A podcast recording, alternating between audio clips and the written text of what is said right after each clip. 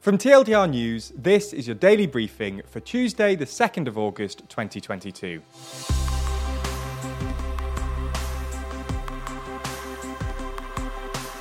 Good afternoon. Today we're going to be talking about the US airstrike that killed Al Qaeda's leader. However, we'll also be discussing three of today's other important stories and discussing how technology is being used to solve crime in the UK. But first, the US kills its most wanted man. After being hunted by the United States and its allies for more than 20 years, yesterday, President Biden announced that the US had killed Ayman al Zawahiri, the leader of Al Qaeda. According to senior officials, al Zawahiri was killed by a precision CIA drone strike at 6:18 a.m. local time on Sunday.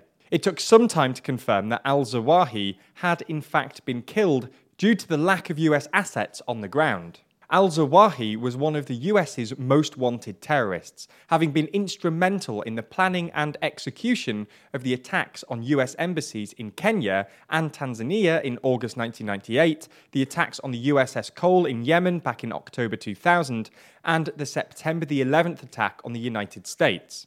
This final attack remaining to this day the deadliest terrorist attack in human history. Following the attacks, the US placed a 25 million US dollar bounty on his head. At the time, al Zawahiri was the personal physician of Al Qaeda's then leader, Osama bin Laden, and widely seen as bin Laden's closest confidant.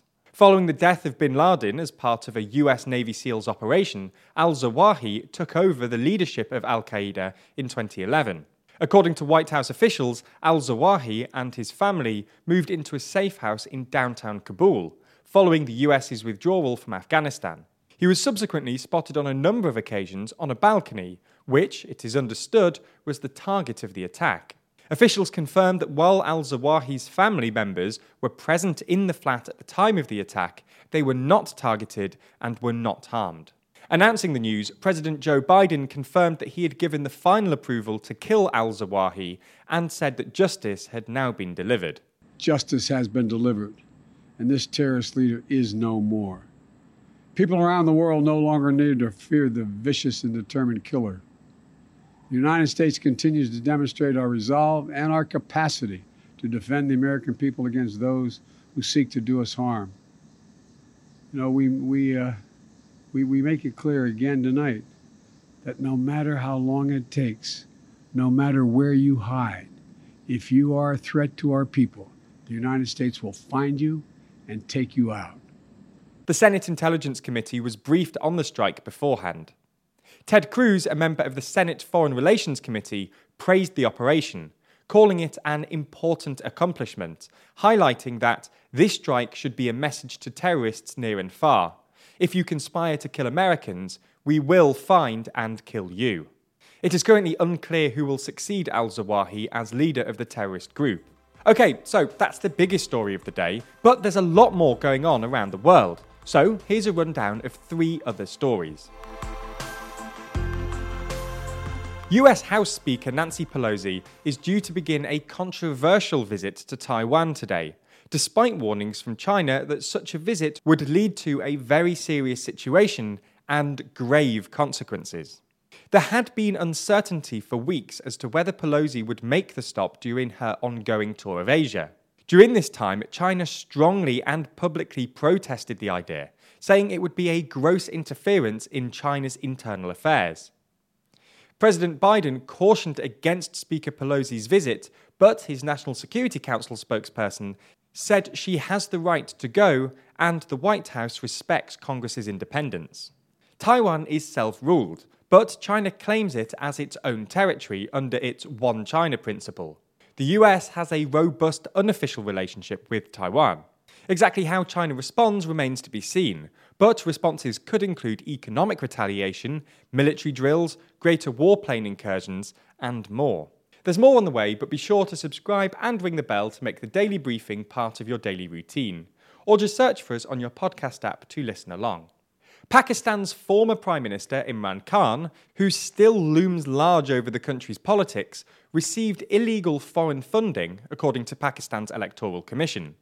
The ruling could see Khan, who is vying for a route back to high office, and his party banned from Pakistani politics. A three member tribunal ruled that Khan's PTI party got funds from the US, Australia, and the UAE and kept hidden bank accounts, breaking a law against foreign funding of political parties.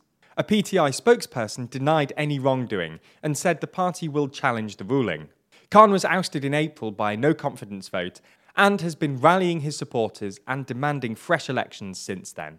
The Russian Foreign Ministry has updated its list of sanctioned individuals, adding 39 senior British politicians, business people, and journalists.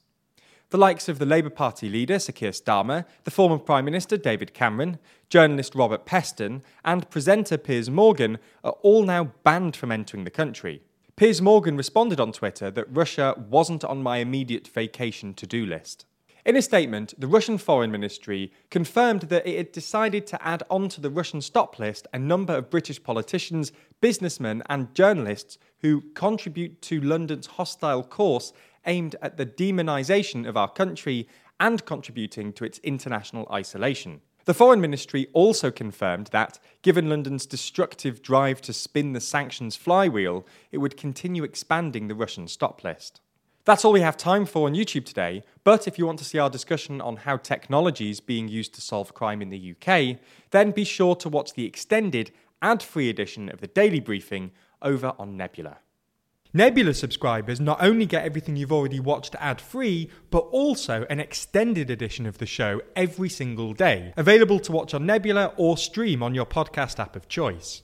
So, if you want to support the channel and get a more extensive daily briefing every day, you'll want to sign up. And there's good news. Our friends at Curiosity Stream, the streaming service which offers some of the best documentaries, is offering a deal whereby you can get both platforms, Curiosity Stream and Nebula, for less than $15 a year. That's all the best documentaries you could want on Curiosity Stream, and then more TLDR on Nebula, including the extended briefing, other full exclusive TLDR videos, and it's always ad free.